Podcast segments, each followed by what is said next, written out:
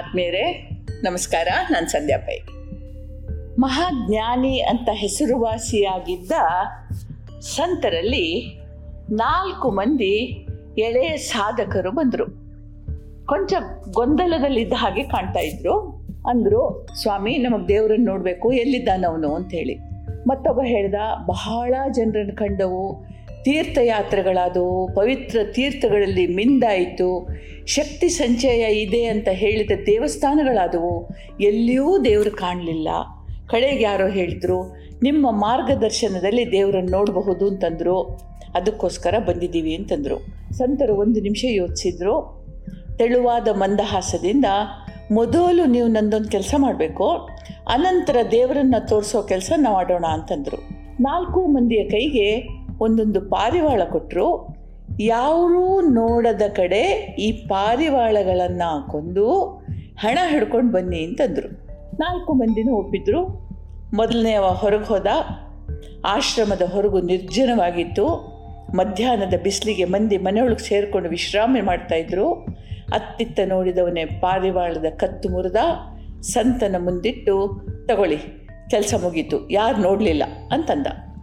ಎರಡನವ ಯೋಚಿಸಿದ ರಸ್ತೆ ಮಾಲಂತೂ ಯಾರಿಲ್ಲ, ಆದರೆ ಅಕ್ಕಪಕ್ಕದ ಮನೆಯ ಕಿಟಕಿಗಳಿಂದ ಯಾರಾದರೂ ನೋಡಿದರೆ?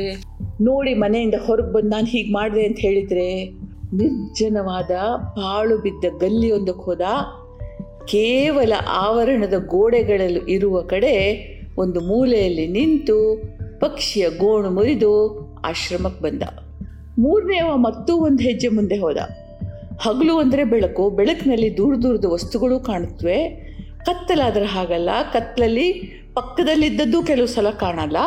ಆದ್ದರಿಂದ ಕತ್ತಲಾಗುವವರೆಗೆ ಕಾಯೋದೇ ಸರಿ ಅಂತ ಹೇಳಿ ಪೂರ್ತಿ ಕತ್ತಲಾಗುವ ತನಕ ಕಾದ, ಮನೆಯ ಕಿಟಕಿ ಬಾಗಿಲುಗಳನ್ನು ಭದ್ರವಾಗಿ ಮುಚ್ಚಿ ಅಗಳಿ ಹಾಕಿ ಕತ್ತಲಲ್ಲಿ ಪಾರಿವಾಳವನ್ನು ಕೊಂದು ಸಂತರ ಮುಂದಿಟ್ಟ.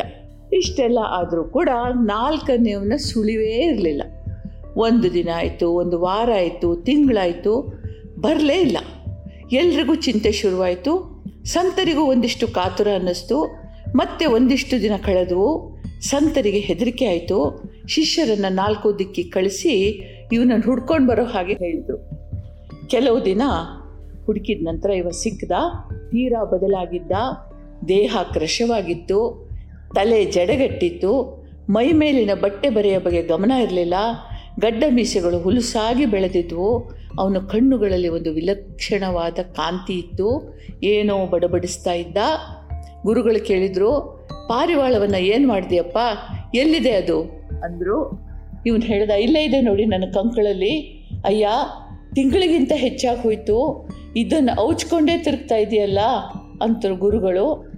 ನಾಲ್ಕನನ್ನು ಮುಖ ಇಟ್ಟು ಕಂಡಿತು. ಗುರುಗಳೇ ಬಹಳ ಕಷ್ಟಕ್ಕೆ ಸಿಲುಕಿಸಿದ್ರಿ ನನ್ನನ್ನು. ಮೊದಲನೇದಾಗಿ ಇದನ್ನೊಂದು ಕಾಡಿಗೆ ತಗೊಂಡೋಗಿ ಹೋದೆ. ಪ್ರಾಣಿ ಪಕ್ಷಿಗಳು ಇಲ್ಲದ ಜಾಗ ಹುಡುಕಿ ಇದರ ಕತ್ತಿನ ಮೇಲೆ ಕೈ ಇಟ್ಟೆ. ನೋಡಿದರೆ ಮರಗಿಡಗಳು, ಬಂಡೆಗಳು, ಆಕಾಶ ನನ್ನನ್ನು ದಿಟ್ಟಿಸಿ ನೋಡ್ತಾ ಇವೆ. ಕೂಡಲೇ ಒಂದು ಗುಹೆ ಒಳಗೆ ಹೋದೆ. ಅಲ್ಲಿ ಕಲ್ಲು ಗೋಡೆಗಳಿಗೆ ಕಣ್ಣಿತ್ತು ನನ್ನನ್ನು ಕೆಕ್ಕರಿಸಿ ನೋಡ್ತಾ ಇದ್ವು. ಹೆದ್ರಿ ಮನೆಗೆ ಹೋದೆ.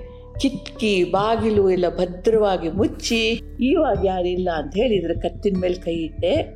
ಇದು ಕಿರಿಸ್ಲಿಲ್ಲ, ಕೂಗಿಲ್ಲ. ಆದರೆ ನನ್ನ ಕಣ್ಣುಗಳನ್ನೇ ನಿರ್ಭಾವದಿಂದ ದಿಟ್ಟಿಸಿ ನೋಡ್ತಾ ಇತ್ತು. ಯಾಕೆ ಅಂದರೆ ಅದಕ್ಕೆ ನನ್ನ ಮನಸ್ಸಿನಲ್ಲಿ ಏನಿದೆ ಅನ್ನೋದು ಗೊತ್ತಾಗಿ ಹೋಗಿತ್ತು. ನನ್ನ ರೋಮಗಳು ಸೆಟೆದು ನಿಂತು ಒಂದು ಬಟ್ಟೆಯಿಂದ ಇದರ ತಲೆ ಮುಚ್ಚಿ ಇದರ ಕಣ್ಣುಗಳನ್ನು ಮರೆ ಮಾಡಿದೆ. ಮತ್ತೆ ಕತ್ತು ಹಿಸ್ಲಿಕ್ಕೆ ಹೋದೆ. ಥಟ್ಟನೆ ಅರಿವು ಬಂತು. ನಾನೇ ಅದನ್ನು ನೋಡ್ತಾ ಇದ್ದೆ. ಯಾರು ನೋಡದ ಕಡೆ ಅಂತಂದ್ರಲ್ಲ, ನಾನು ಒಂದು ಜೀವ ತಾನೆ. ನಾನು ಕಣ್ಣು ಮುಚ್ಕೊಂಡೆ. ಸುತ್ತಮುತ್ತ ಏನಿದೆಯೋ ಅವುಗಳಿಗೆಲ್ಲ ದೃಷ್ಟಿ ಇತ್ತು. ನಾನು ಮಾಡೋದನ್ನು ಅಣು, ರೇಣು, ತೃಣ, ಕಾಷ್ಟಗಳು ನೋಡ್ತಾ ಇದ್ವು. ಅಯ್ಯೋ ದೇವರೇ ಇವೆಲ್ಲದರಲ್ಲೂ ನೀನಿದೆಯಾ ಅಂತಾದರೆ, ನಾನು ಯಾರೂ ಕಾಣದ ಜಾಗವನ್ನು ಎಲ್ಲಿ ಹುಡುಕ್ಲಪ್ಪ? ಸಮಸ್ತ ಜಗತ್ತಿನಲ್ಲಿ ನಾನಾ ರೂಪಗಳಿಂದ ನೀನೇ ನೀನಾಗಿರುವೆ ಎಲ್ಲ ಗುರುವೇ? ನನ್ನಿಂದ ಸಾಧ್ಯ ಇಲ್ಲ. ಇಗೋ ನಿಮ್ಮ ಪಾರಿವಾಳವನ್ನು ನಿಮಗೇ ಕೊಡ್ತೀನಿ. ಅವನಿಲ್ಲದ ಜಾಗ ನನಗೆ ಹುಡುಕ್ಲಿಕ್ಕೆ ಸಾಧ್ಯ ಇಲ್ಲ. ನನಗೆ ದೇವರನ್ನು ನೋಡೋದೂ ಬೇಡ ಅಂತಂದ. ಗುರುಗಳ ಕಣ್ಣಿನಲ್ಲಿ ಅಶ್ರುಧಾರೆ ಎದ್ದು ಬಂದು ಅವನನ್ನು ಅಪ್ಕೊಂಡ್ರು. ಮಗು, ನೀನು ದೃಷ್ಟಾರ ಕಂಡವ. ಅವನನ್ನು ಕಂಡೆ, ಅವನನ್ನು ಅನುಭವಿಸಿದೆ. ನಿನ್ನ ಸಂಪರ್ಕದಿಂದ ನಾನು ಧನ್ಯನಾದೆ ಅಂತ ಹೇಳಿ ಹೇಳಿದ್ರು. ಭಗವಂತ ಜಗತ್ತಿನ ಕಣ ಕಣಗಳಿದ್ದಾನೆ ಅಂತಾರೆ ಬಲ್ಲವರು.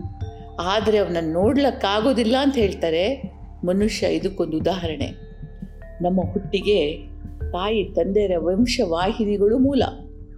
ಇದರಲ್ಲಿ ಅವರು ಹೆತ್ತವರಿಂದ ಪಡೆದ ವಂಶವಾಹಿನಿಗಳು ಸೇರಿರ್ತವೆ. ಹಿಂದಿನ ತಲೆಮಾರುಗಳನ್ನು ನಾವು ನೋಡಲಿಲ್ಲ. ಆದರೂ ಅವು ನಮ್ಮ ಭಾಗವಾಗಿ ನಮ್ಮಲ್ಲಿ ಇದ್ದೇ ಇದ್ದಾರೆ. ಹಾಗೆ ಪಡೆದ ಈ ದೇಹ ನಡೆಸುವ ಚೈತನ್ಯ ಒಂದು ಮೂಲದಿಂದ ಬಂದಿದೆ. ಮೂಲ ಯಾವುದು ಅಂತ ನಮಗೆ ಗೊತ್ತಿಲ್ಲ. ಹಾಗಂತ ಅದಿಲ್ಲ ಅಂತ ಹೇಳೋಕ್ಕಾಗಲ್ಲ. ಈ ನಾವು ನಿರ್ಧಾರಕ್ಕೆ ಬಂದರೆ ನಮ್ಮ ಇರುವಿಕೆ ಇಲ್ಲ ಅಂತ ಆಗ್ತದೆ. ಅದು ಯಾವುದು? ಅದು ಹೇಗಿದೆ? ಅನ್ನೋ ಹುಡುಕಾಟವೇ ಬದುಕು, ಅದು ಶುರುವಾಗೋದು ಅದು ಇದೆ ಎಂಬ ನಂಬಿಕೆಯಿಂದ. ಎಲ್ರಿಗೂ ಒಳ್ಳೆಯದಾಗಲಿ ಜೈ ಹಿಂದ್.